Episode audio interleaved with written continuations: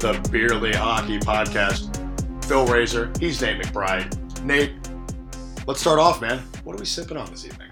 Oh, well, start off, uh, I'm kind of double dipping. I got a little flask here with some Woodford Reserve. It's not the Whiskey Hockey Podcast. I get it, but, you know, I get that out of the way first, and then we get to the main course, Nate's, okay? Nate's taking the Beerly apart to just be Alcohol Hockey Podcast. Yeah, well, you know what? Beer and whiskey go together. Tell me I'm wrong. And they pay, and whiskey and hockey go together. It's exactly. A fact. And that's what we are here. We're all about hockey, so wait, wait. we drink what pairs well with it. Good point. Uh, I'm also drinking a little uh, Trotwood Lager from Warped Wing Brewery Ooh. over in Dayton, Ohio. Hey, a little Dayton, Ohio beer. I, my friend, am cracking open. If you ah, can. This thing is stuck down there. A Columbus staple. They're from Scotland, but their American headquarters is based out of Columbus, Ohio. That's right. Drink a little Brewdog Elvis juice. Elvis for our goalie. That's right. The Elvis Merzlikens juice. How have they not sponsored him yet? Uh, it's just a, a massive fuck-up marketing-wise. As someone who works in advertising, it, it infuriates me the way they advertise. You know, the, the board at Nationwide Arena. You know, beer ad here. Oh, we're so edgy and cool. Fuck you. They're stupid. Sponsor Elvis Merzlikens. Be real. Like...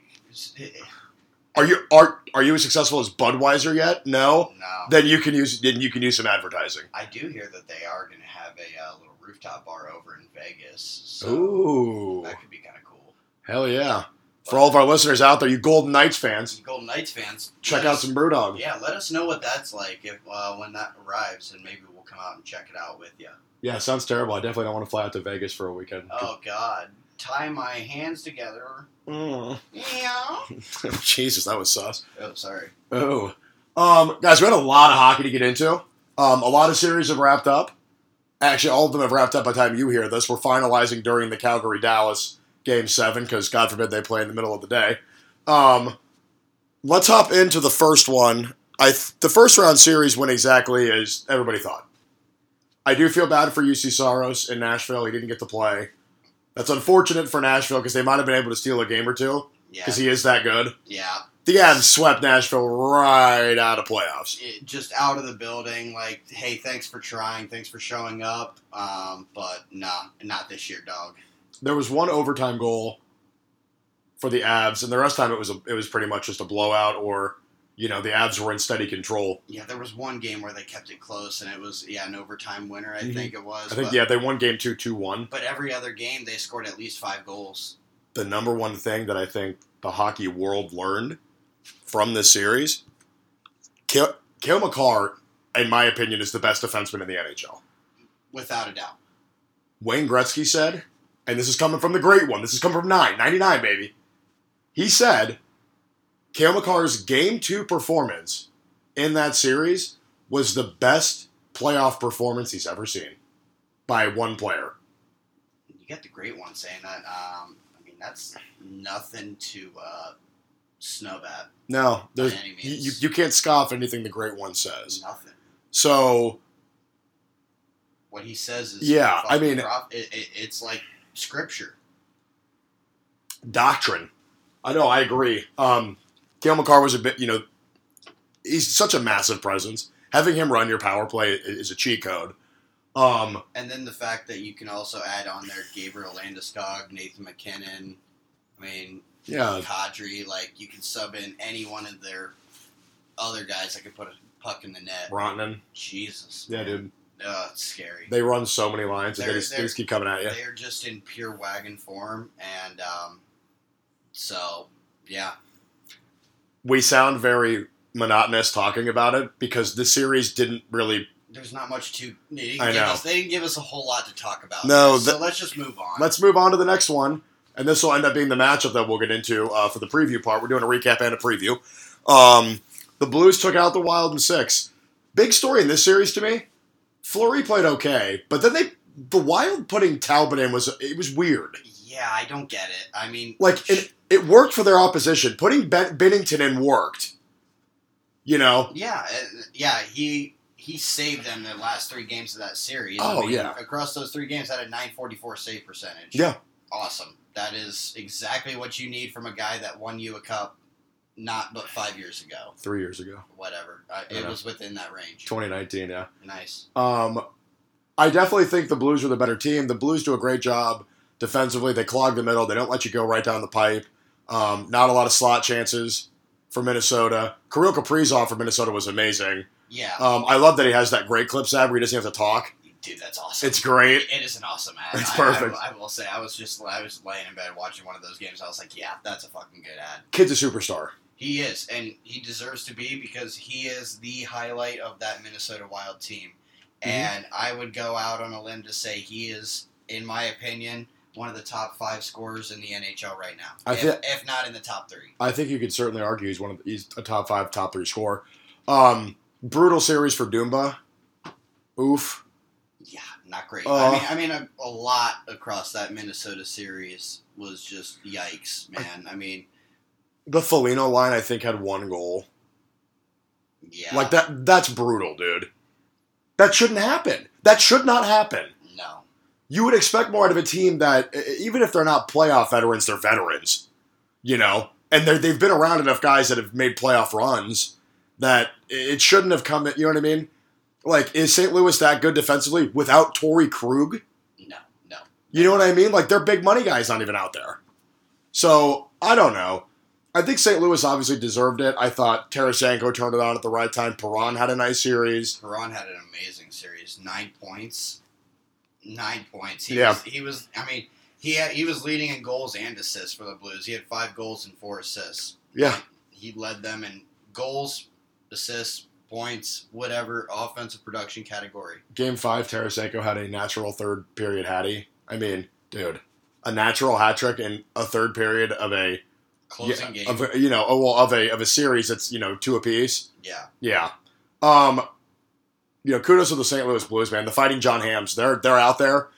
They're not a team anybody wants to play, and the the Avs get them. And what happened to the Avs last year? And I said this on the previous podcast. They swept their first round series. And then their legs died because they had too much time off. They and gave they, them too much time. And they came out real slow in the second round and they got knocked out. So, Avs Blues. I think the Blues, if they can get Krug or uh, Scandella back, that's, huge. Yeah, that's what you're going to need. You're going to need one of those two guys to come back because really the big question mark on the Saint Louis team going into this series is the blue line. Yeah. They're, they're bringing up guys. I mean... You got some A H L level guys that are playing out mm. there right now, and that that's very uh, that's very uh, not ideal. Not ideal, but it reminds me a lot of another team that shall remain nameless when they've made it into the playoffs. Ah, some of the blue line play that uh, that we've seen out there. But anyway, I digress. That's fair. I um, mean, yeah, I'm I I look at the Blues blue line. By the way, there's names. Nick Leddy's a good player. You know, Nick Nick Nick Leddy is Bortuzzo, solid. Bortuzzo's a good player. Big Bob, uh, Bobby Bortuzzo. Bob, obviously, Justin Falk. Scott Perunovich. Colton Parayko signed a decent contract there. Yep. Justin Falk is very good. Um, they have solid guys on the blue line. The problem is they need to play like that cohesive unit, and so far they've played, you know, in, in, in the first round, they played well. Can they do it against, arguably, they didn't average the most goals per game, that was Florida, but you could make a very strong argument they're the best offense in the league. Absolutely. I would very, I would entertain that argument greatly. That yeah. I mean, maybe they didn't put up as many goals, but I'd say they are just as efficient as Florida. Oh, God, yeah. Uh, I think their, and their power play is lethal. So this series is going to be interesting. So Saint Louis is going to try to clog it up. Avs are going to look to run and gun. And in the open N H L that we play in now, right? Everything is fast. You have to roll four lines deep. It is also going to be really interesting to me because uh, Saint Louis's um, power play defense is one of the best in the, or uh, the penalty kill is one of the best in the N H L. Yeah. Top five. By the and so it's going to be a nice little uh, matchup to see there.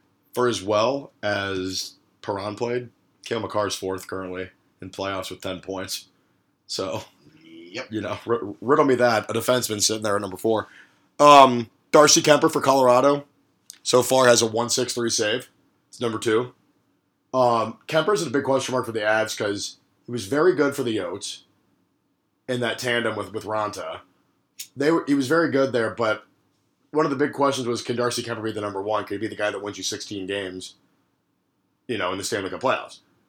And I think last round, you know, when it, in, in terms of Nash or in terms of Nashville, right? Duchesne had a great year.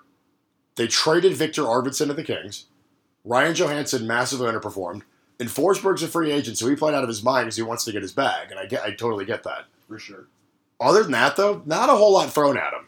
No. So this will be a real test with Saint Louis coming off, you know, they had pretty solid offensive numbers in the series.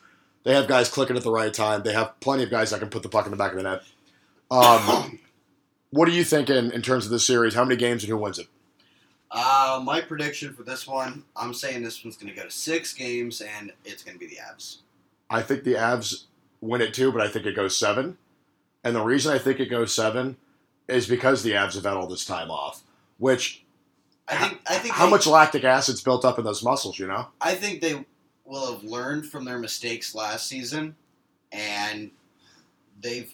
I feel like they're they're on top of it this year. Right. I'm going to give it to them. I say Saint Louis is still going to get, you know, two, but I say Colorado gets one, or Colorado gets them. That's fair. No, I, and I think Colorado does try. I think it ends up going seven. I think it's kicking the ass they need. The Avs done propelled them. Like I said before, I think they're going to win the Cup. Um, but I think any team that wins the Cup needs that ass kicking at some point. They need that wake-up call. You can't just I – mean, mo- most teams don't just cruise. No, you can't just cruise to a Cup. Because eventually you're going to get punched in the mouth. Yeah. And the one thing I love about this sport that I think a lot of people that maybe casually follow it or don't follow it at all don't realize is, excuse me, it's a series, no doubt, right? And bad blood and ev- tensions and everything, they, they boil over. Each game is so different from each other game. In no other sport does the momentum die faster than the final sound of the buzzer than in this sport, in hockey. Yeah. Yeah, I, I can honestly agree with you there. I've never thought of – I really haven't thought of that.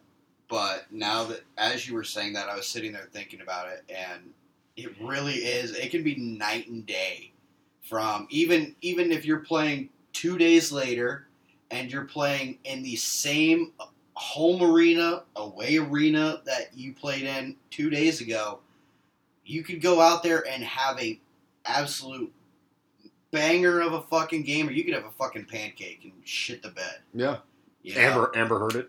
Exactly. Shit the bed, shit down your leg, whatever. But, dude, it's just amazing. That's why I love this. I love the N H L playoffs. Yeah. It's the greatest playoff in sports. Stanley Cup playoffs are the best, man. I It's, uh, yeah. I mean, I had, I had a thought there that was formulating, but I don't want to pontificate, so I'll just, we can move along.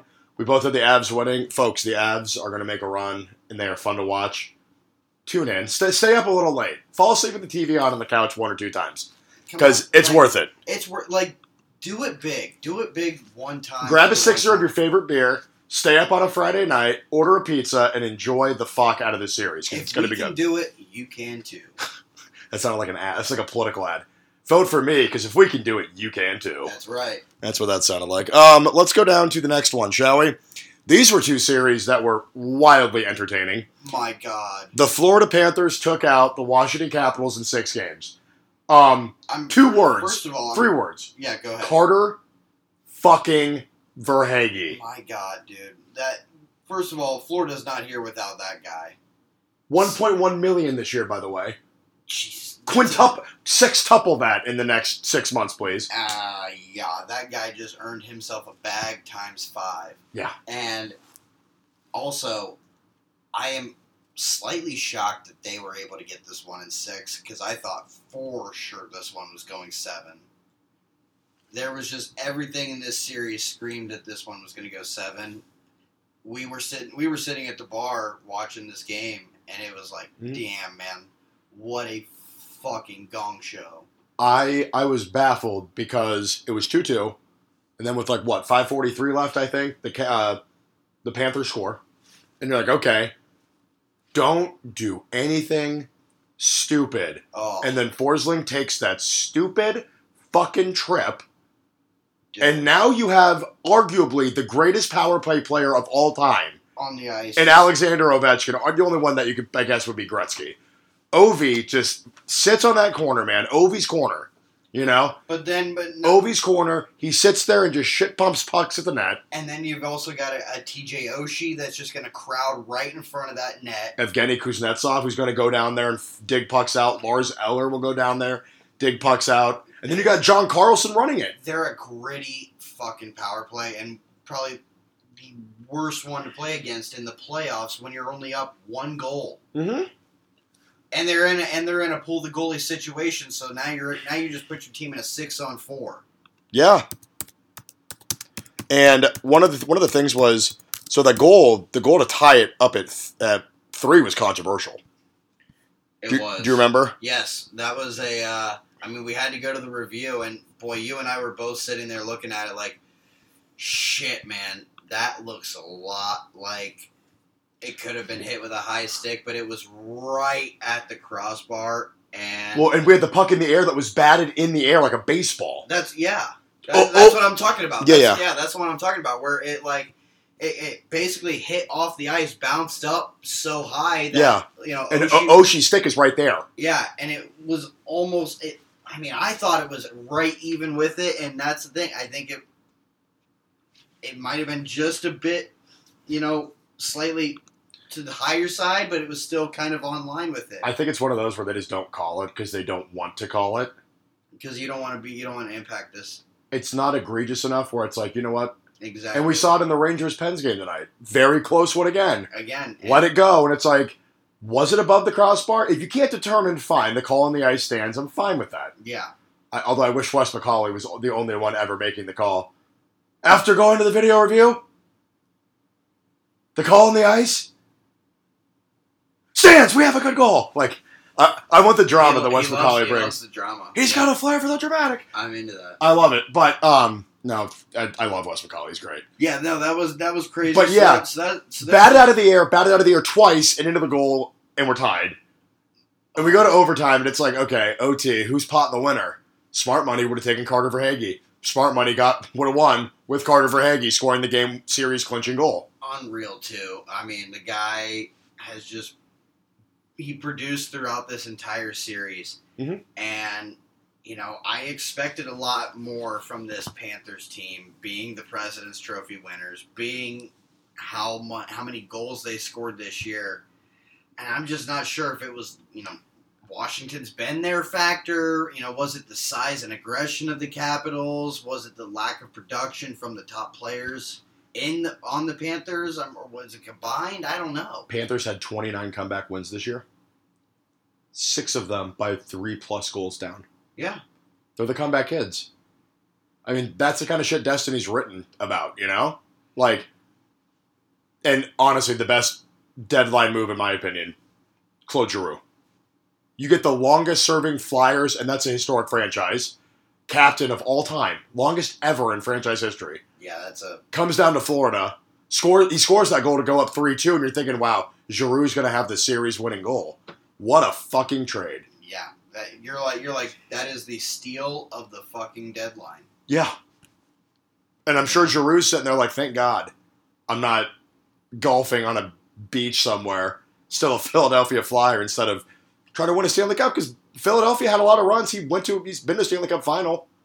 It's got to feel good for Giroux to know that he's flying on an absolute wagon like this. Yeah, I mean, where you got put, buddy, I mean, and he's what, like probably a third liner right now? Yeah, somewhere around there. I mean, not getting a lot of ice time, but shit, man, you're out there and you're on this team that is very well positioned and very well staffed to go ahead and aim for a cup. Barkov finally scored in game six. It took him. Huberdeau was invisible. Anthony Duclair was borderline invisible. Um, a lot of guys that I think should have stepped up more didn't, but Carter Verhaeghe picked up the slack for all of them combined. Um, I'm also concerned with Aaron Ekblad's performance. Coming off his injury, he need, he didn't look himself yeah. quite yet. I'll tell you another good acquisition that uh, Florida made that's kind of paying off a little bit here is a nice Sam Bennett. Yeah, they got him last offseason from Calgary. Yeah, yeah. That, that's been a good... Uh, or, was it Calgary or was it Buffalo? I thought it was Buffalo. No, he's Calgary. Okay. Sam or Reinhardt's Buffalo. That's right. Thank yeah. you. Sorry, I, I don't know why. I thought somebody was from Buffalo. No, it's all good. Um, no, that that was a great pickup by the Panthers as well. So that's paid off. But um, also a guy like Hornqvist, you know, not really heard gritty, from, gritty, but, so gritty, but not really heard from that series. No, I mean he was right in front of the net. He's always right in front of the net, and he's always willing to, you know, shove someone around again, but not, you know, not really. I mean, you still see him on the score sheet. That's the thing. You still see him, in whether it be assists or goals, he's still there. And he was not present really in this series. And I think it's going to be essential for them moving forward for guys like him, Barkov, Huberdeau, Declare, um, you know, Radko Gudas. Gudas? Yeah, oh, yeah, sorry. I was yeah. like, I was like, wait, what? Um, um, Mackenzie Weegar. I love Mackenzie Weegar. I love Mackenzie Weegar. But I, I, and I, I thought he was good in the series. I, I yeah, he was good, but I need a little production because that's what he's known for, man. He make he produces. Uh, Lin, Lindbaum has been a great piece for them as well. Great rookie, very undervalued. Um, one of the other things I wanted to say in this series they too. They also have Joe Thornton on this on this roster. Let's not forget about that. I. I He's got to be I mean, he's not gonna. I don't. He's not gonna give you much, but he is on the roster. And uh, Noah Noah Achari as well. Yeah, former Bruin. Yeah. Um, let's go over to the other side real quick, just to touch on it. The Caps, man. Um, biggest question was goaltending. Samsonov played incredible this series. Truthfully, he stood, he stood on his head for quite a few games. Did the Caps need to blow up some of this? Granted, there was no Tom Wilson, which I think is a big factor. Tom Wilson on the ice brings. It brings an element that a, a lot of teams can't match. A presence, yeah, if you will. Um, you know, a guy to match up with Hornqvist. Yeah, but, yeah. if you, That's also very skilled. I mean, he's an all-star. Right, but addressing your question, is it time to blow it up? I don't know. I mean, you do have a very aged roster. It, it's physical and it's big, but it's not fast, and the league is looking pretty quick right now. I'm going to bring it up later, but I have an idea for this roster because they've paid, given a lot of money to John Carlson and Ovi. And there's a couple other guys in there making money, but they moved on from Holtby. After, he wanted a cop and they moved on, and he's, you know, floundering around the league right now. Um, he's down in Dallas. He's, he's, he's been everywhere, man. He's been everywhere. I don't know. Um, they're going to be, you know, the Panthers are going to be taking on, okay, first of all, I'm going to preface this. What are we calling a Panthers Lightning series? The Sunshine, the Sunshine something, right? Showdown, Sunshine Showdown? The SoFlo Showdown. The SoFlo, yeah. You got the, I mean, there's got to be a highway that connects them. I don't know what it is. I'm not from Florida. The Beer League guys are from Florida. Tell me what highway connects them. Um, the SoFlo Stanley Showdown. The Orange Gong Show. Jesus. I don't know. Like, it's, yeah. I don't know. There's, uh, it's going to be fun. Um, the Lightning, man, God damn it. We're joking. Oh, the Lightning's legs are going to give out. They've played so many games the last two seasons. Nobody's three-peated since the Isles won four straight in the eighties, eighty to eighty-four. I am not convinced the Lightning can do it, but they kept Toronto fans miserable. Buddy, fucking Toronto. I mean, I, you got to blow some shit up there.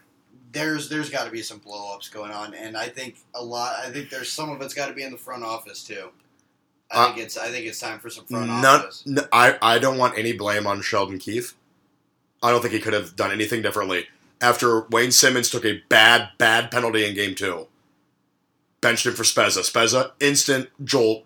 Yeah, you know, got him up to a three one lead. Spezza's a great locker room guy. You know, it's hard not to play on Wayne Simmons. He's a great player. Yeah. So he's had a great career.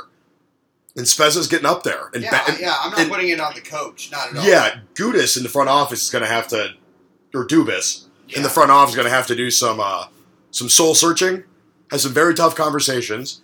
Um, blowing it up, yeah, I agree. And it goes back to the Caps. Send Mitch Marner to the Caps. Yeah, I think that's a, I think that's a great spot. I think there's a few really good landing spots for Mitch Marner out there. He makes ten point nine mil a year, for the record.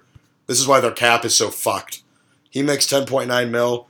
Uh, A M thirty-four makes eleven point six. Johnny Tavares makes eleven. You've got three guys on your forwards that are making double digits. That is, I mean, I I get it. You you want to pay. You got to pay these young guys, but at the same time, you can't. Your cap can't handle that because you also you need some blue line help. Your blue line is so garbage. They cannot. They couldn't hold back. You know, probably the first t- five teams that were out of the playoffs. Defenseman signed for the for the Maple Leafs just for next season alone, because Morgan Rielly is signed there through twenty twenty-six. Like he's there. Long term. Yeah. You got Muzzin for two more years, T J Brody for two more years, and Justin Holl for one. They need to make a play for an elite defenseman. Leafs fans have been clamoring for this for years. That media will chew you up and spit you the fuck out, as they do with all the play- all their players. You know? I mean, Austin Matthews is probably the only exception that doesn't get anything. Put up sixty goals this year. You know, I I know he just signed a long-term deal last year, but just to put it out there, this is the type of guy that I think would thrive in a Toronto market. Mm-hmm. Seth Jones. I knew you were going to say that. It, tell me I'm wrong. Tell me why I'm wrong on that. He's on not that. He's not Canadian, so he, I don't think he wants the attention there. I think Chicago is perfect for a guy like Seth because he's American, and it's a it's a big American hockey market, and he plays with great players. But there's also like five other things going on in Chicago at any given time. Okay, but I, I, I get it. I, I get why he wouldn't. His personality is very lax. I get it, but just yeah, he's a lax guy. I don't think that I don't think that would be bad for. He's just a guy that can kind of shun off the media a little bit. Maybe, but then they call. But then they say he's obtuse. I'm looking at guys like, um, oh, like a Jamie Benn. Because Dallas, he's not. You're not going anywhere in Dallas. Yeah. You know what I mean? Yeah. Guys like him, you know, guys like.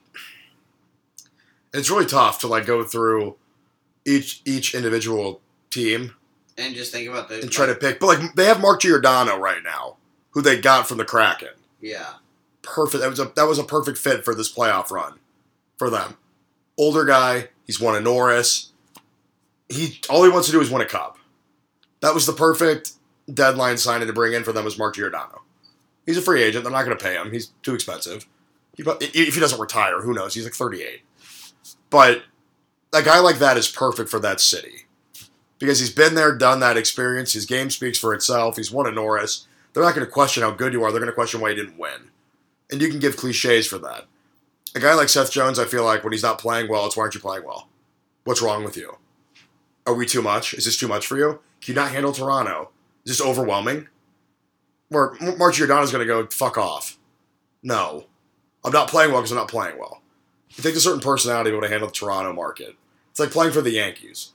You know? Mm-hmm. Some guys can't handle it. Yeah. So that that's kind of my thought when it comes to... to... I was just trying to look at like some of the... like just look at team names and see if I could think of anybody off the top of my head, but I really can't. I know, it's tough, because like, uh, you know what I mean? You're, I, Quinn yeah. Hughes in Vancouver is young.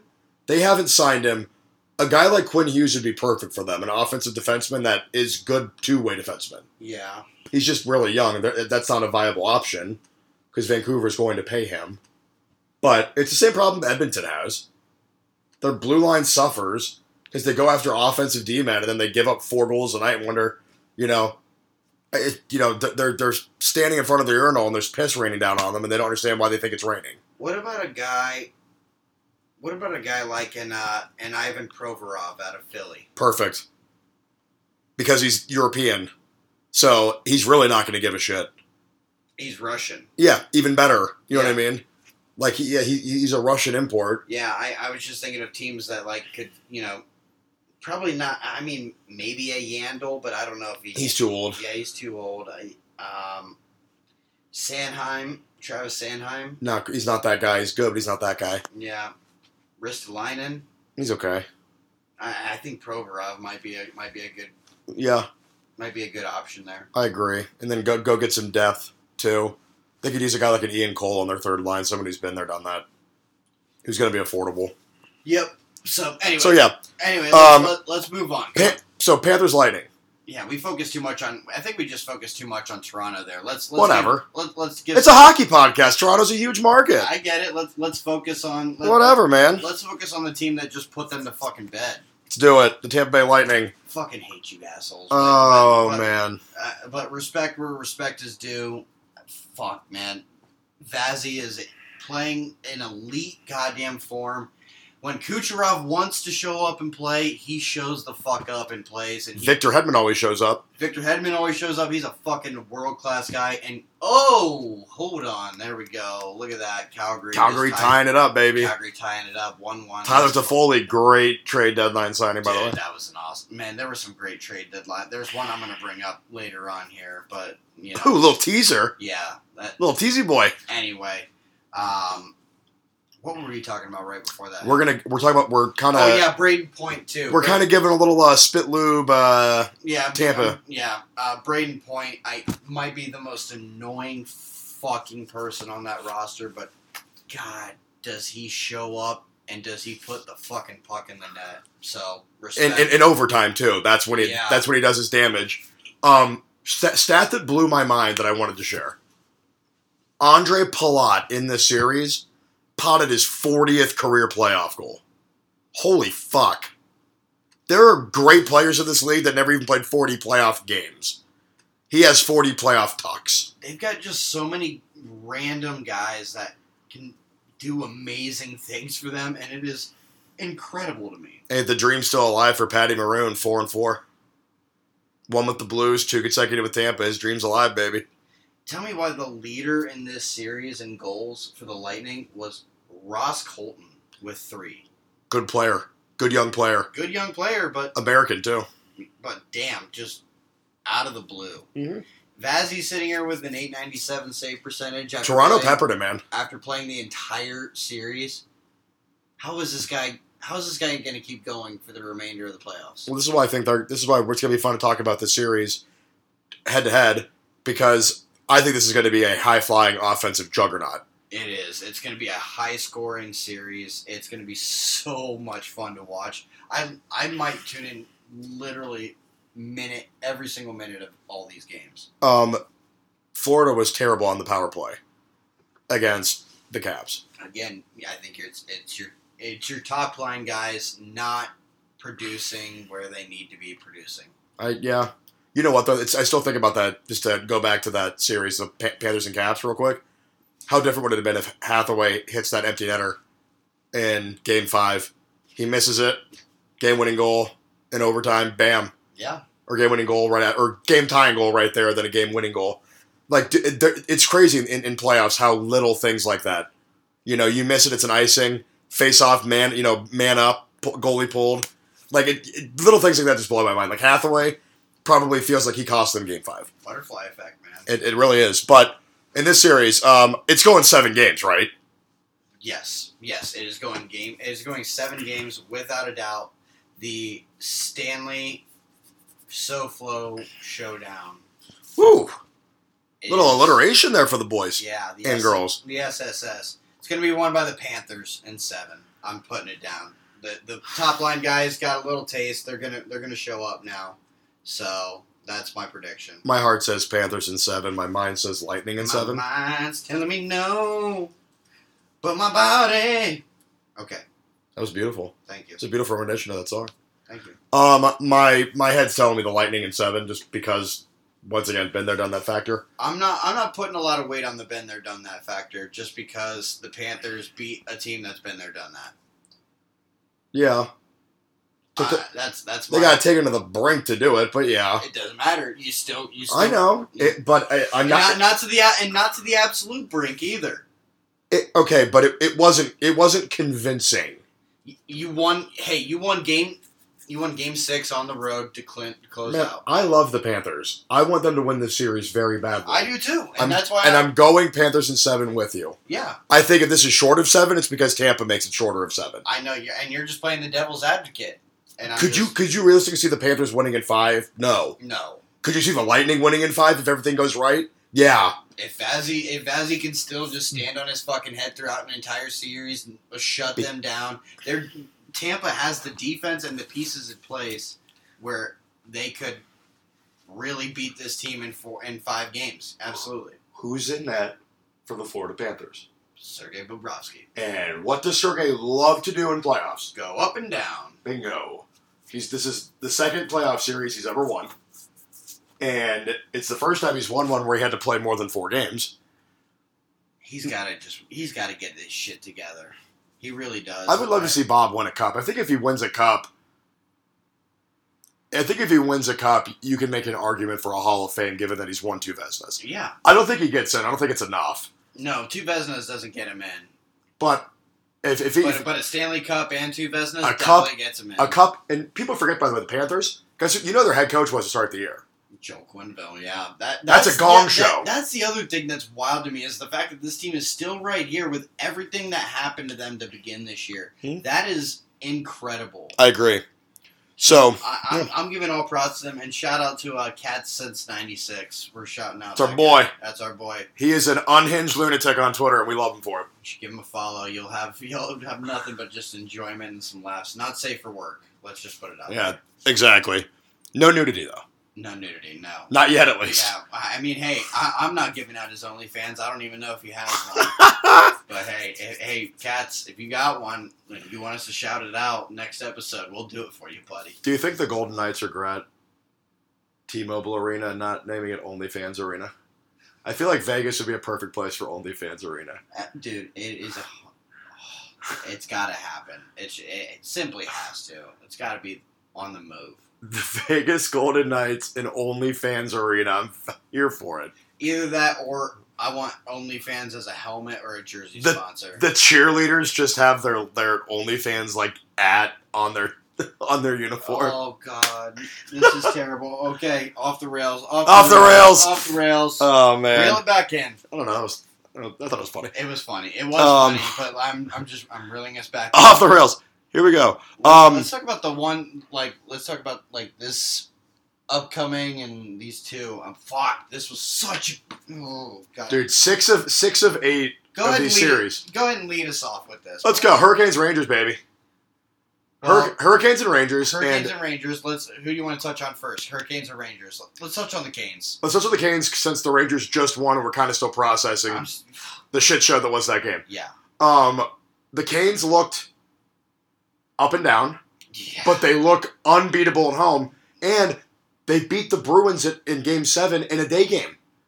The Bruins were, I, th- I think they were undefeated this season in day games. It, they were, but, and you and I had talked about this the other night, because you, you brought up that point, and I said, but, this is in Carolina. This is not in Boston. This is in Carolina. And Raleigh and, gets up. Dude, Carolina is, without a doubt, one of the top three hardest environments to play in as an away team in the playoffs. Sorry to the to the Hartford Whalers fans still out there that listen to this.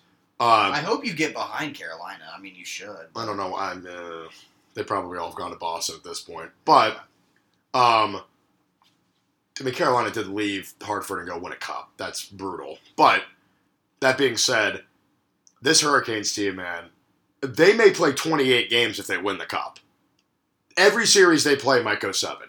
Yeah. And they're they will be fucking gassed. They're my they were my preseason choice to win the cup, and they just they can't perform on the road. They can't if they can't snag wins on no. the road, then they're gonna it's gonna be they're T- not gonna be able to do it. T D Garden is not an easy place to go play. It's not, but neither but neither is um, Madison Square Garden now. Well, you gotta go play in front of Richie from Southie yelling at you the whole time. Drinking yeah. his Dunkins. Exactly. Donkeys. Yeah, I know. Uh, one thing I like about the Hurricanes a lot is that they are stalwarts defensively and they kill penalties like no tomorrow. Bro, Tony DeAngelo might be the acquisition of the offseason. And it's funny because he's had so many issues with organizations, but every teammate he's ever had loves him. Like his teammates, like, people ask like, "Oh, is he is is he a tough guy to get you know get along with? Is he an asshole in the locker room?" They're like, "No, I love the guy. He's a great guy." So because you know why? Because he's a He's a team guy. He's a bro. He's uh it's he's just one of those guys that can bring a locker room together, I think. I think he's got that type of personality where he can he maybe not bring it together, but he can just sync really well with where he is.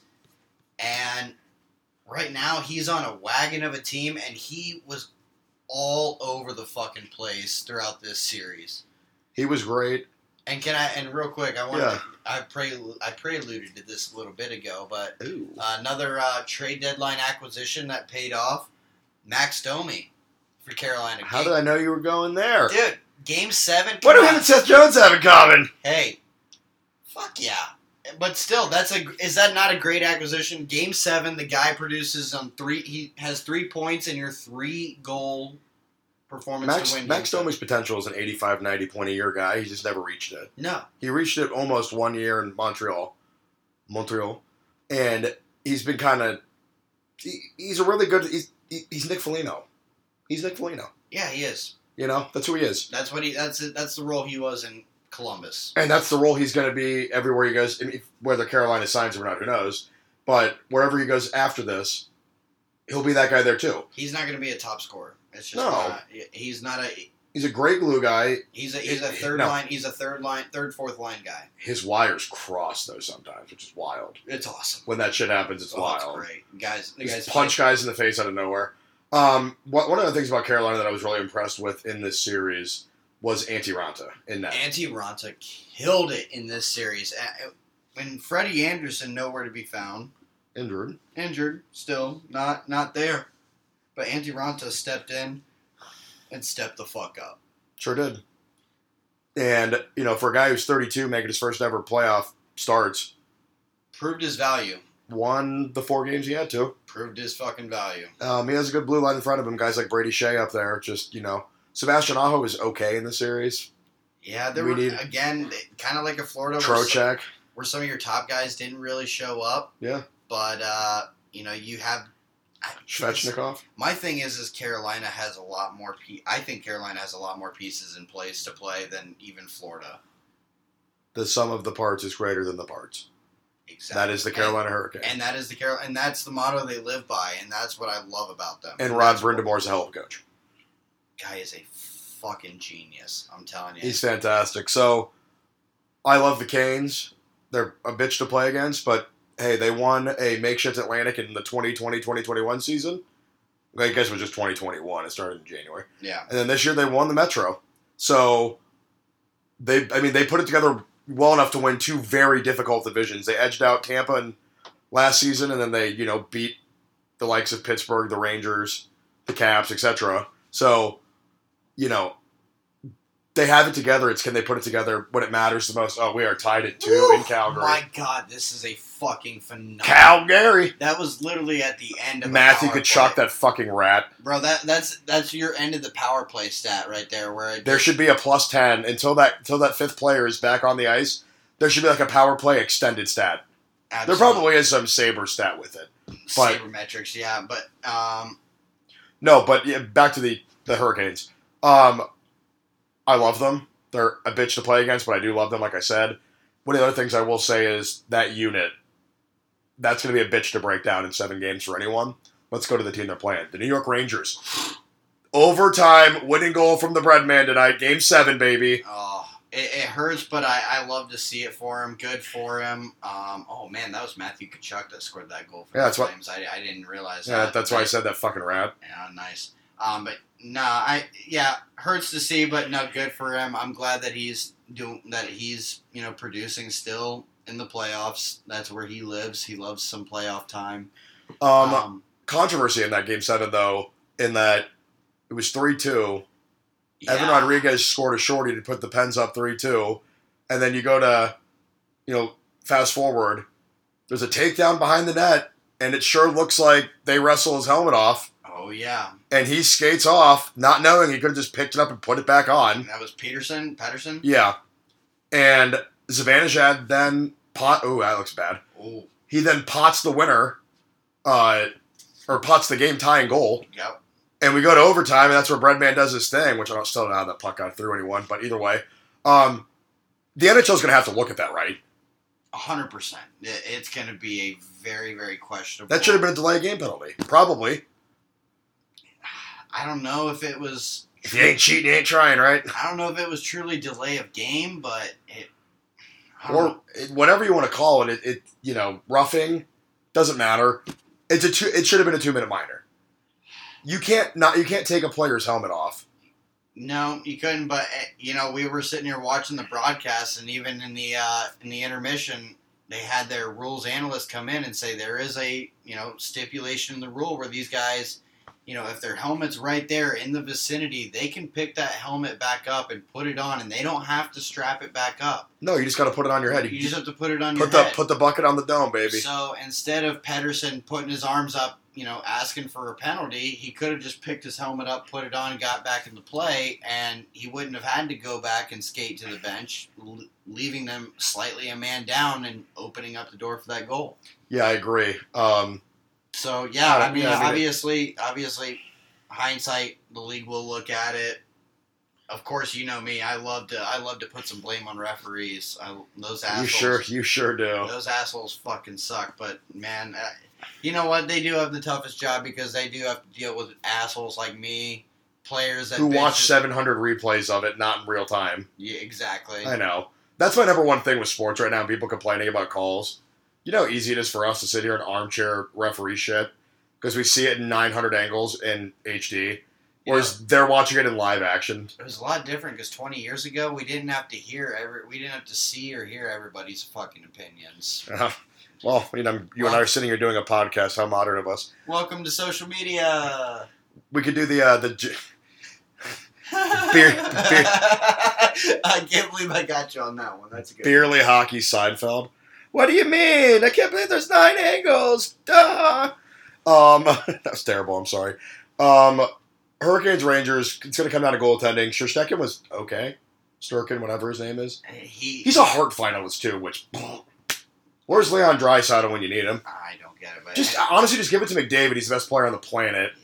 You might as well. You can you can give it to Matthews this year, too. I really don't care. I, I would I would say Shesterkin did show up these last two games. I mean, this is a team that was down three one, and they came back and won the series four three. Third time in nine years they've come back from a three one deficit to win.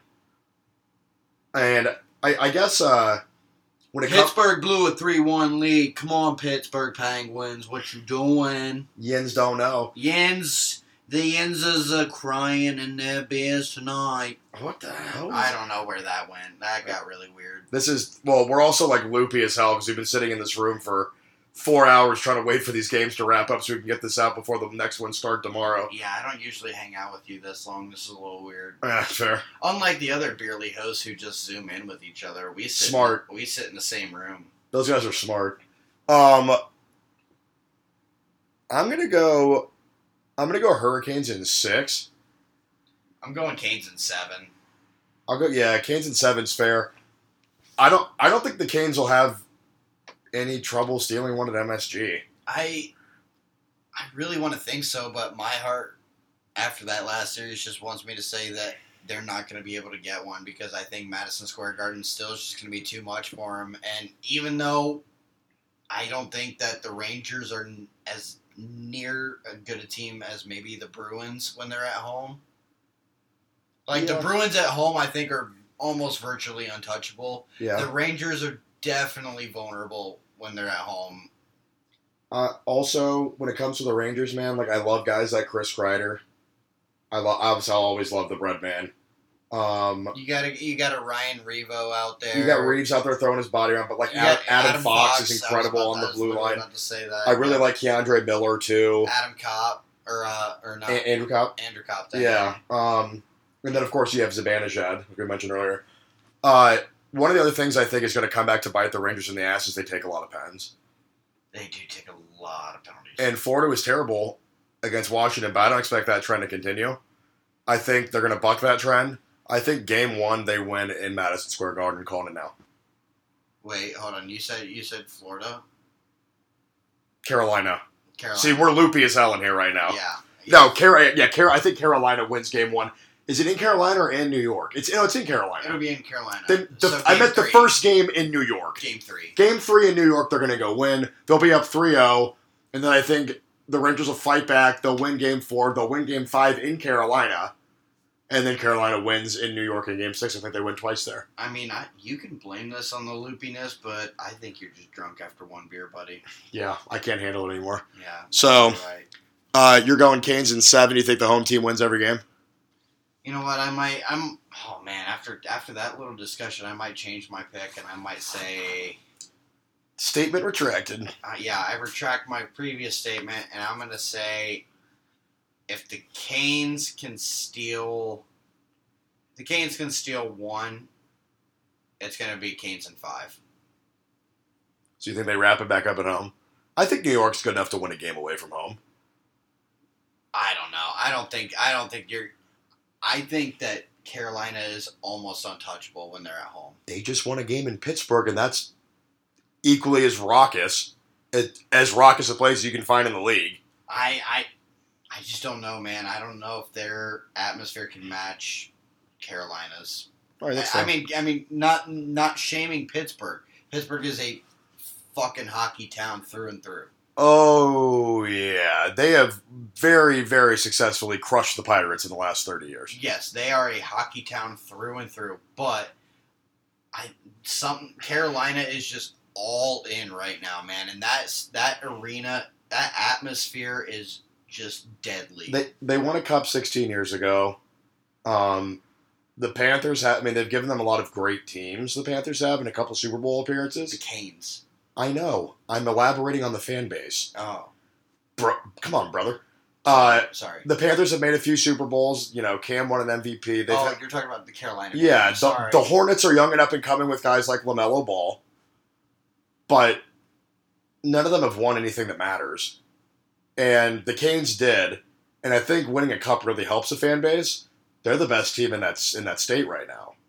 Granted, the Canes are in Raleigh, not in Charlotte. But they're the best thing that the state has going professional sports-wise right now.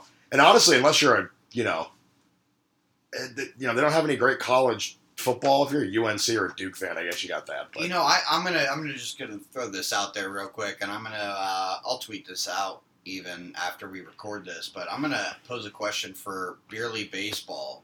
Uh, so at Beerly Baseball, and also, have you shouted out ours? Yeah, I was about to get to that. So, um, guys, remember we are Beerly Hockey. Twitter at Beerly Hockey. Nate and I are also two thirds of the Small Market Insecurities podcast. It's a five man. Media network, I guess we could call it now. We're um, we, we have three three podcasts now. We have the Small Market Insecurities podcast.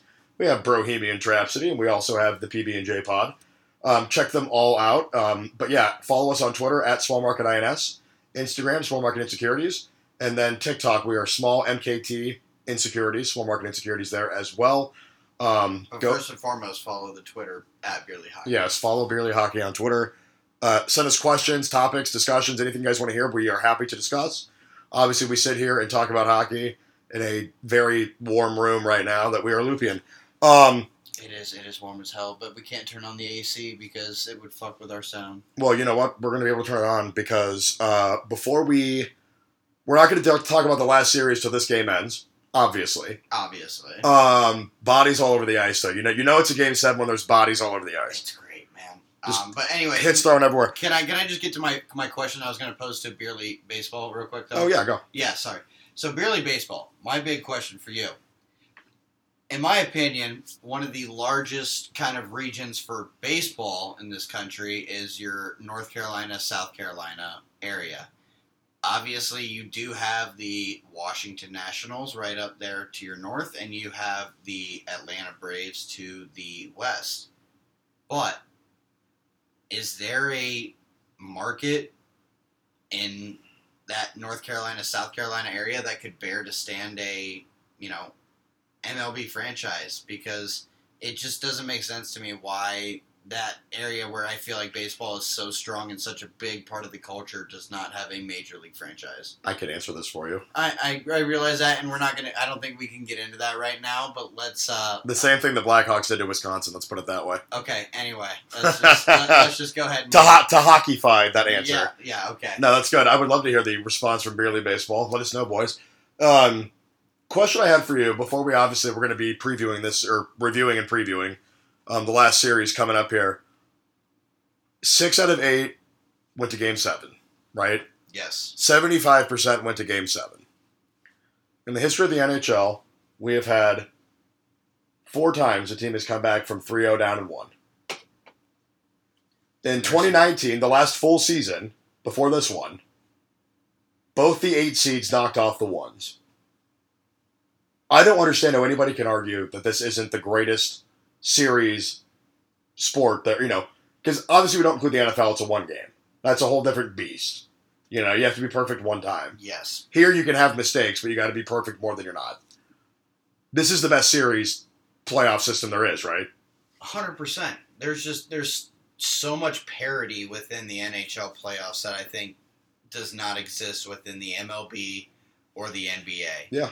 And that is what makes it so much fun. And it's the fact that underdogs can win just as many times as favorites. Higher or lower seeds can win just as many times as higher seeds. It's, yeah, there's so many factors that go into it.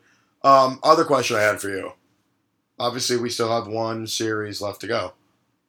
We, you can say Dallas or Calgary, a pending winner, just for the sake of this. Which team left do you think has the, or between the East and the West? Which team left out of the four has the, you think has almost no chance or the lowest chance to win the cup?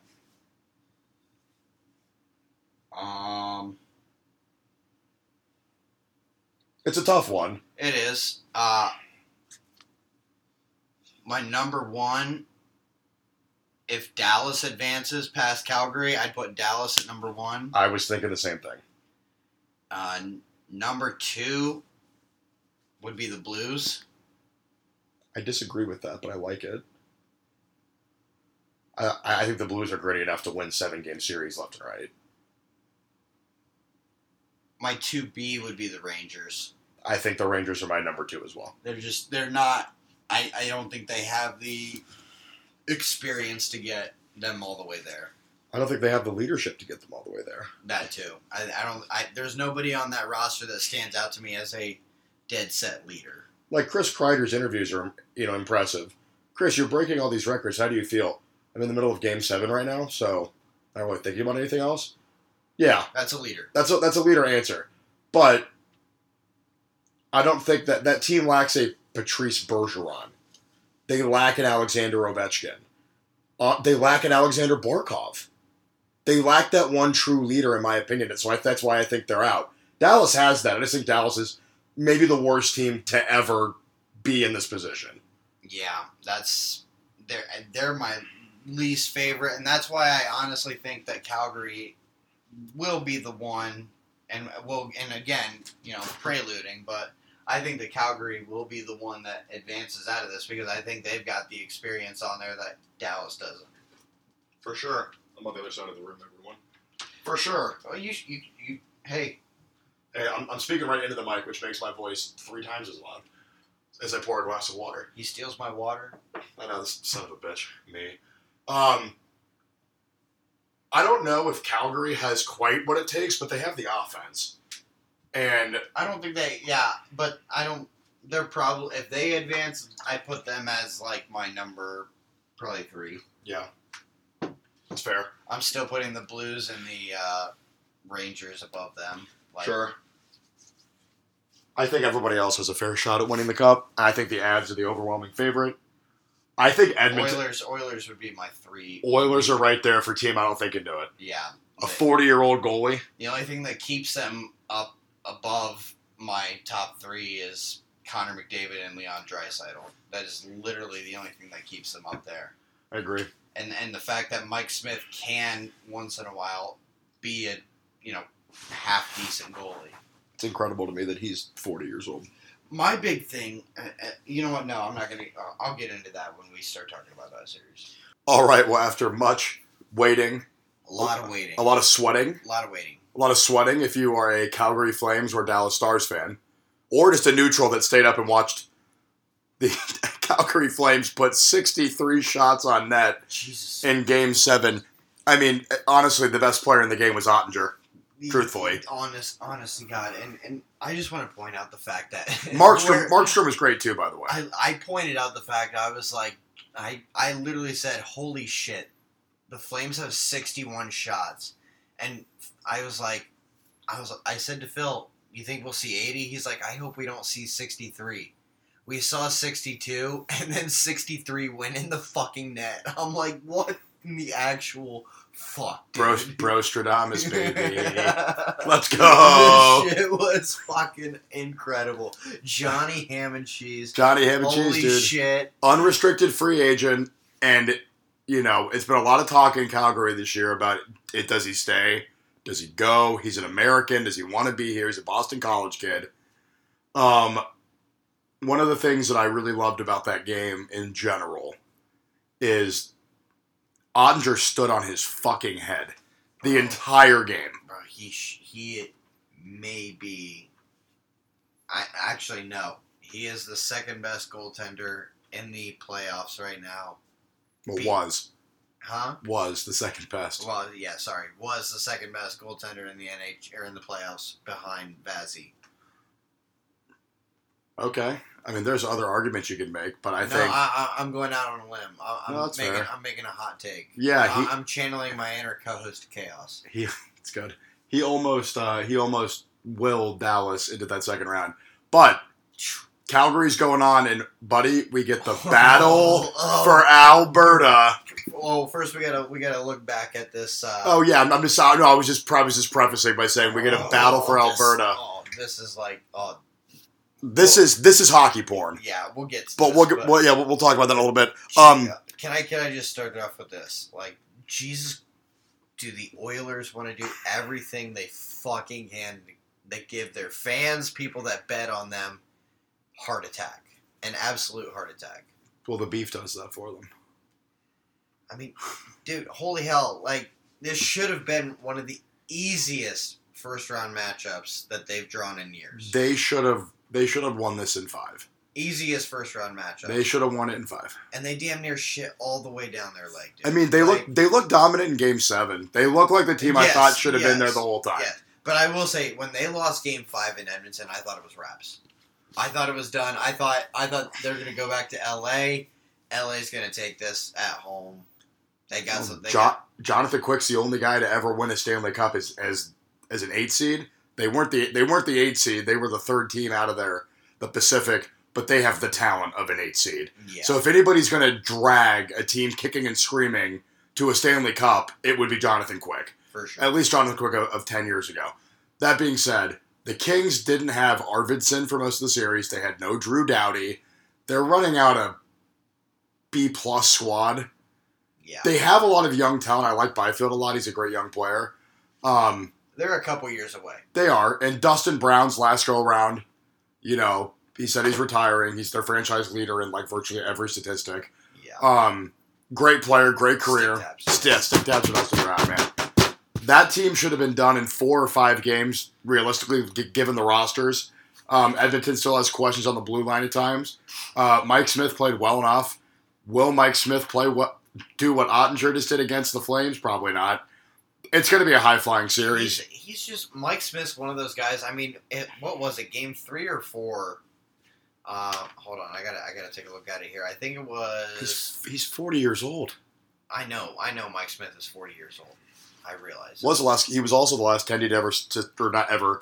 The last Teddy to score a goal in the N H L until the next time it happens. Oh, hot diggity. He scored a goal. Um, no, but it was after game three. You know... Game one, yeah, he led in the four, but he held it pretty tight there. That was a really good game. Well, and he fumble fucked the, the winning goal. Yeah, it wasn't it wasn't great. But then game two, game three, he comes out and he lets in two goals over those two games while his team scores fourteen, fourteen over the two games. Yeah, that's pretty great. Then, you know, you're feeling good after that, but game at game four, man, ugh. To let in four goals at home or uh, on the road, and then to come back and let in five. Oh yeah, I mean the the King the Kings had him dead to rights, and they and they pissed it away. They did. I mean, we could easily be watching Los Angeles play Calgary next round very easily. Yeah, we we could have been watching Los Angeles and Dallas very easily. Oh, that would have been so terrible. And Dallas should have been the team playing Colorado, except for the fact that Nashville blew a four-goal lead in the last game of the year, which switched the seeding up. Otherwise, Dallas should have been the team. Dallas probably would have got knocked out in five by the Avs. I'll give them one based on how they played against Calgary. But Edmonton got through. The big question up there is, you know, what are they going to do with half of their roster? Um, Maybe very similar to Toronto, but yes, to a more drastic degree. Yeah, so I mean, they have two Hart winners that play up there, and you know they kind of broke up the Draisaitl McDavid line. They're obviously on the power play together, but Draisaitl plays on the second line now, um, which I think is probably for the best. You got, I mean, you have two Hart winners. It's it, it's just like the Penguins. You know, Malkin and Crosby have both won the Hart. They don't play on the same line. No. I mean, if you could run out two, you know, two onslaughts like that, you know, that's a that's a nice token to have. Um, I do think Edmonton is gonna. They have problems, but Calgary has problems too. So go, you know, going forward, they both win in seven, right? They're both gonna be a, l- a little leggy, a little tired, going going into the you know game one, game two. Yeah, it, both. You know, it's gonna be a it's gonna be a hard fought series. Oh, the like, battle for Alberta. I mean, the, and the beauty of it is for me. And, like, I'll break it down for the listeners if you're not as familiar with, you know, they're both in the province of Alberta. Province, not Providence. Province. The province of Alberta up province. in Canada. It's essentially like Texas, right? So imagine if, imagine if you get, like, a Cowboys-Texans Super Bowl, right? Yeah. That, or, or, you know, if, if they could play in, like, the conference title game, that would be what this is going to feel like um, in terms of, like, atmosphere, you know, and, like, you know, the kind of people that live there.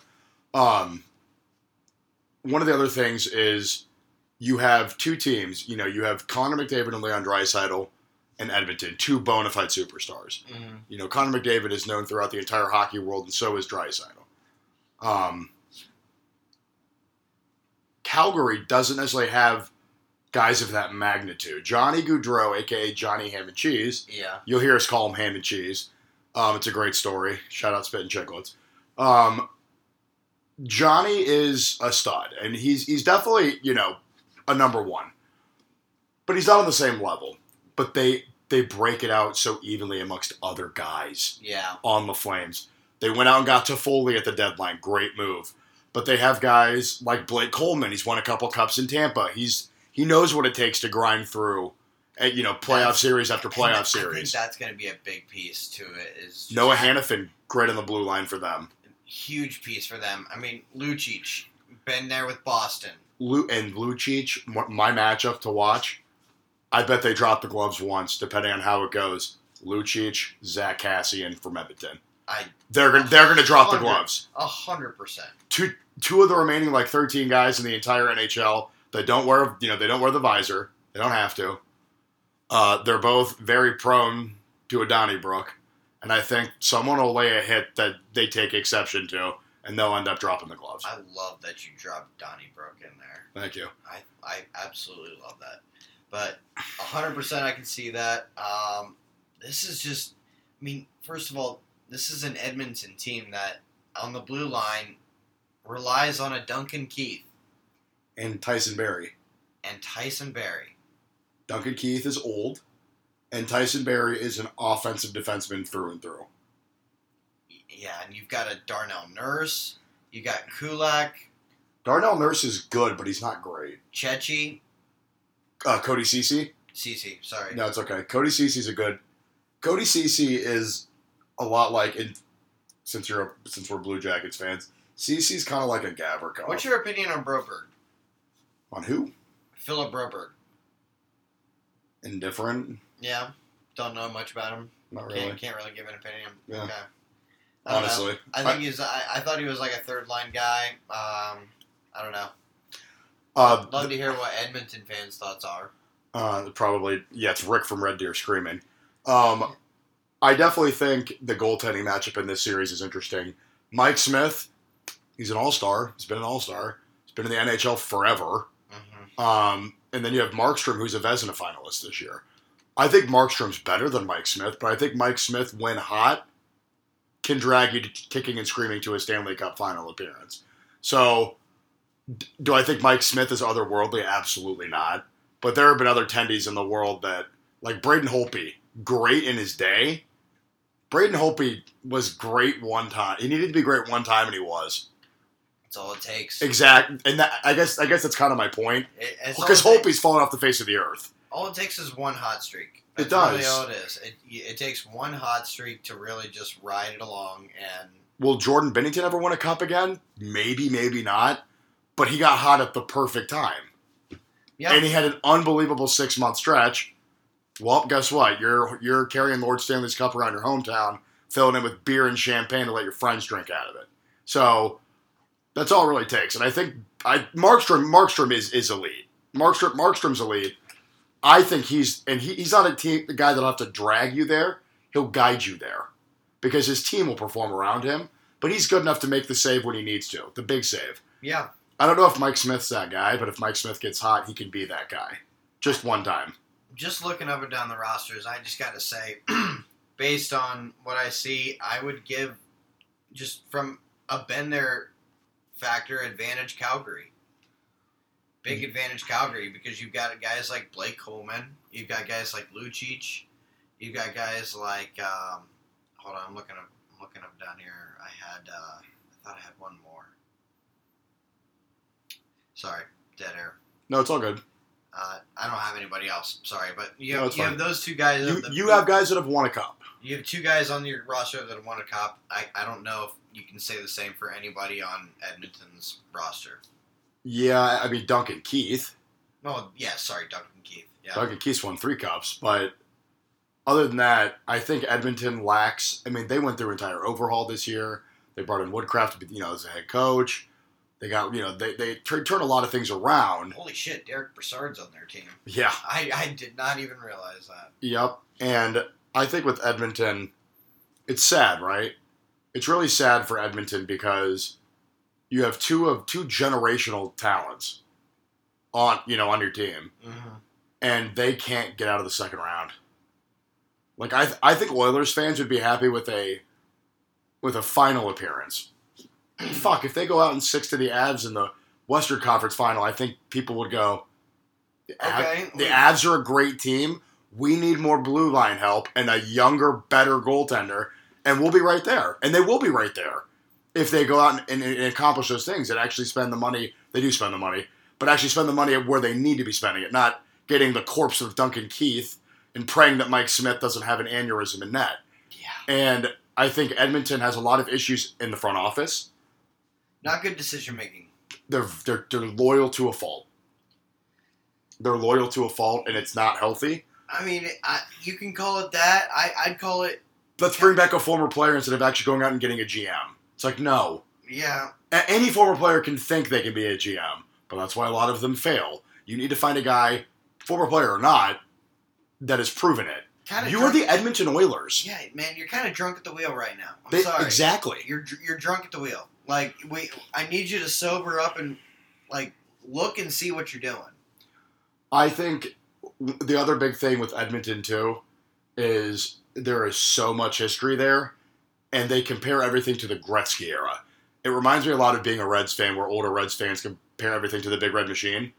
They're going to compare you to the Gretzky era. Stop doing that. These Connor McDavid's not Wayne Gretzky. He's the Wayne Gretzky of the N H L right now. He is the best player. But st- it, I feel bad that he has to play in Edmonton because it's an unfair comparison up and down from their local media. Because the rest of the hockey world looks at Connor McDavid and goes, damn, he is impressive. Yeah. But I guarantee you their local media asks them, asks him the stupidest fucking questions because, Wayne, well, Wayne did that. Yeah. S- stop doing it. I, you know what I mean? Like, and I don't, I mean, I've heard clips, but I, I, I guarantee you he hears a lot more than any athlete of his caliber should have to listen to. It, it's like Mac, you know, Mac, Mac Jones. I'm not Tom Brady. Don't, don't compare him. Don't compare anyone to the best to ever do it at, at what they do. And I think Connor McDavid bears a lot of that front. And I think that pressure adds on to him. Same way with Matthews in Toronto. The, yeah. pre, the, the pressure's a lot, and they'll never admit it because they're great players. But I think the pressure builds up on them. Yeah. And and it causes, and not them to choke, but the team to feel the pressure for them. And then they feel pressure to perform at a level outside of just playing their game, and it costs them. I agree with that. Yeah. It, it just, Edmonton has to figure this shit out completely. They just need to. Calgary or Edmonton, and how many games? Well, I actually had one question for you before yeah, let's hear we got to this. Let's do it. Do you think Lucic and Cassian is the first glove dropping of this series, or do you give it to somebody else? Because I had somebody else in mind as to who could potentially be a glove drop. No, I think they will if the situation calls for it. They're both extremely valuable on the ice. So five minutes in the box. I think they fight in like a game three if someone's down two nothing. Yeah. I could see them dropping the gloves in game three pretty quick. Um, someone else that's going to drop the gloves? I would love to hear this. I'm going to throw it out there. Kachuk. Always, always viable. I think, I think his emotions can always get the best of him. Which is crazy. He's he, one hundred four points this year, and he acts like that. Um, he, he's basically a younger, more modern Marchand. Yeah. But Matthew Tkachuk could certainly Matthew Tkachuk, Chuck and Knox. I think I think that could easily happen. I just don't know which which suitor would fit him, because if it's not Cassian, not a whole lot of guys on that Evander Edmonton Kane. team. Evander Kane. I think Evander Kane's trying to keep his nose clean. You think so? Yeah. I don't think he wants to come off as pugnacious in any way, in that regard. Hmm. I do think Evander Kane would be a great one to fight him because he doesn't put up a shit. And Evander Kane did have a three-fight game when he was with the Sabres, which, for those that don't know, three fights equals automatic disqualification from the rest of the game. Um, I could also throw out there a name like a, uh, what about a Derek Brassard? Too old. He could, but too old. Uh, Nugent Hopkins got in a scrap in the last round. Okay. Nobody saw that one coming. Yep, Nugent Hopkins. There's also, um, I mean, a little older as well. Kyle Turris is out there. He could. Kyle Turris could. He's always, yeah, the opportunity's there. My, my my thing is, I don't know who in Edmonton. Darnell Nurse might fight a guy. I could see Darnell Nurse fighting Matthew Tkachuk. Yeah, I could see Darnell that. Nurse took a one-game sussy for a headbutt in the last series. So he, he's he's clearly a little emotional. Um, I could see him and Tkachuk getting tied up in the corner one time and just saying, fuck it. Yeah. But Matthew Tkachuk is is, is too valuable. Darnell that's, Nurse is that, very that's valuable. My, that's my other thing, too, is just Kachuk's very valuable on the ice because of his one hundred four points. Mm-hmm. Um, my my only thought was is just you get into a, you get into a situation where things are getting emotional, something happens, you know, somebody does something. Kachuk's one of those guys where the, the switch can flip really quick. Yeah, the home team wins the first two. You go back to the other team's barn. It's raucous. They're down two nothing. You know, they're like a, a wild animal that's been cornered. And maybe the away team goes up a goal in game three. And then, oh, this is going to be... And then, you know, like Matthew Kachuk's wires cross. Calgary's going to start this series at home. Okay, so it's Calgary at home. I wasn't, yeah, I wasn't sure. Calgary's the one seed out of this, and Edmonton's the two. That's what I thought. Okay. Yeah. yeah so okay, so Calgary goes to Edmonton. They go to the Rogers Center. They're up two games to none. Or not Rogers. Is it still Rogers Center? Whatever. They go to Edmonton. They're up two games to none. The Saddle Barn. That's Calgary. Yeah, that, that's where we're Oh, no, I, no, I meant going to Edmonton for game three. Oh, okay. And then, yeah, you know, whatever. Edmonton's down. And then, you know, maybe Johnny Gaudreau scores the first goal. Mangiapane, one of those guys. Yeah. And the wires just fucking cross yeah. for, for someone. And I think that, that that's when you're most likely to see a fight. For sure. But when, anyway, when your team needs my, it. my prediction, boy, uh, this is going to be tough. It, it's one hundred percent going to seven. This one is one hundred percent going to seven. I mean, with the statistically, seventy-five percent of them have so far. Why would it stop now? Yep. So this one's going to seven, and I'm I'm going to give it to the home squad. The team that gets home most, I'm going to give it to Calgary. You know, Calgary in seven. I am going to agree, and I've been thinking about this for the last hour and a half. If it's if it's Dallas and Edmonton, I would have gone Edmonton in six. Yeah. I think they would have won in Dallas in six games. No problem. Um, Dallas was gritty as fuck. I like a lot of guys on their roster. They're very European heavy, too. Indeed. Very European heavy. Um, talk about a tax juxtaposition. You go from Sweden to Texas. Boy. Boy. Um, just for the economic standpoint of the game. But uh, I do think, you know, given the circumstances, given the fact that Calgary just played a draining series, and so did Edmonton, but in a different way. Edmonton's series was draining because they made it that way. It was their Calgary's was because Dallas plays that style that's tough to play against. They went down two one in this series and came back. Yeah. And then Dallas, you know, won game six. I thought Calgary might wrap it up on the road. Nope. Edmonton should have been resting for Edmonton the last four had, days. Yeah, Edmonton's had multiple chances to put this series away, and they just haven't done it. So yeah, I mean, they, they should have been up three games to none. Yeah. But that being said, I'm going to agree with you. I'm going to go Calgary in seven. I think Calgary will weigh heavy towards the end. I think they're going to be able to get pucks on net against an Edmonton blue line that'll be knackered by the time that time comes. And they're going to be beaten. They're going to tired, be just tired, tired and leggy, dude. Yes, exactly. I mean, so. it it doesn't matter like how much rest you get, you know, what you do, how many days off you get. You're getting beaten. You're skating. You know, how many days a week, man? I, I know it's it's all well, drive. You're, you're driving for an ultimate goal, but at some point, man, when it's nice that they get to stay in their own province to yeah, play the not, series. Yeah, you're not traveling too far, but it, you're still. It's the wear and tear of those games and those hits are start, gonna start wearing on you. Well, it's playoffs too. That's just you know how it right. goes. Welcome to the show, baby. It, they're three hours apart. So Edmonton and Calgary are three hours or two minutes apart. They're two hundred ninety nine point nine.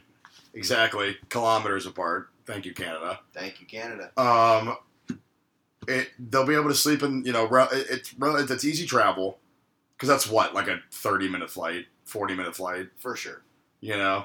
You're barely even in the air. It's easy. Uh, Calgary in seven, but I think it's going to... This is, this is going to be the most physical series we see in all playoffs, no matter what. Yeah, you thought the Minnesota Wild Saint Louis Blues was physical. You think you thought, you thought Carolina Boston was physical? You think Florida Tampa is going to be physical? No. Well, man, let, let's just talk about that real quick before we get the fuck out of here because I'm done with your ass. I'm done with your ass. Thanks, bro. I love you. Um, no, we got the Battle of Alberta and we got the Battle of SoFlo in the playoffs this year. This is fucking awesome. This, the N H L... wanted this. The, the the hockey gods are smiling upon us this year. Exactly. Enjoy this. Enjoy the weather. Enjoy the sun. Enjoy these fucking matchups because, God, this is going to be incredible. It's it, it's going to be, I mean, even the ones that aren't direct, um, you know, that aren't even direct, like, match, you know, whatever, interstate, inter-province, you know, traditional rivalries. You have the central matchup between the Avs and the Blues, and then you have the Metro matchup between the Rangers and the Hurricanes. They play each other all the time. They already they already don't like each other because they play each other four times a year. Exactly. They're going to be incredible matchups as well. So no matter which way you watch, no matter where you root, it's going to be good hockey all around. I agree. I'm excited. Soak it the fuck up. Yeah, I can't wait to do this one next week, and we'll see where all those series are at. Oh, man. I can't wait to give you guys the updates. Let's do it. Nate, do you have anything before we sign off? No. Let's do this. Uh, last thing I want to say, um, N H L, come on. Michael Bunting is up for Rookie of the oh, Year. yes. Uh, oh. Yes, do I agree? Yes. That had, rookie had. That rookie status should not matter with age. If you are thirty and you're playing your first N H L game, fine, you're a rookie. He's twenty-six, and he had ten goals in twenty games for the Yotes last year. He's still categorized as a rookie. That's great. Lucas Raymond from the Red Wings. I mean, Sider's going to win it, and that's great. He should win it. Yes. But Bunting is twenty-six years old, and he plays on a line with Marner and Matthews. And on that line, he finished with six more goals and as many assists as Lucas Raymond did on a Red Wings team that didn't make playoffs.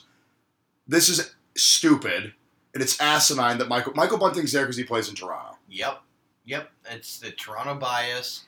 It is just giving it to the guy. I mean, any there are so many rookies that could do great things on a line with Marner and Matthews. So uh, yeah, let's. I mean, how much easier do you want to make it for these guys to get Rookie of the Year? Let's. And, and, Trevor Zegras from Anaheim got put in there, too, and Zegras had a good rookie year. Had a great year. He's fun to watch. He's entertaining for the league.